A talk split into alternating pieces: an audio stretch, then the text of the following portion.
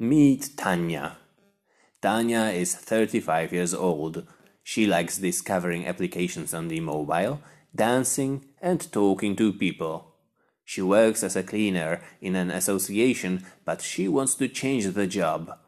While talking to her trainer, she realized she wants to work as a caregiver for elderly people.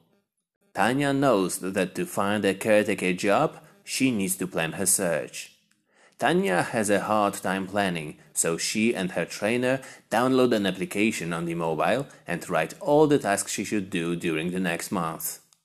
The application will let her know what tasks she has each day, and if in doubt, she asks the trainer.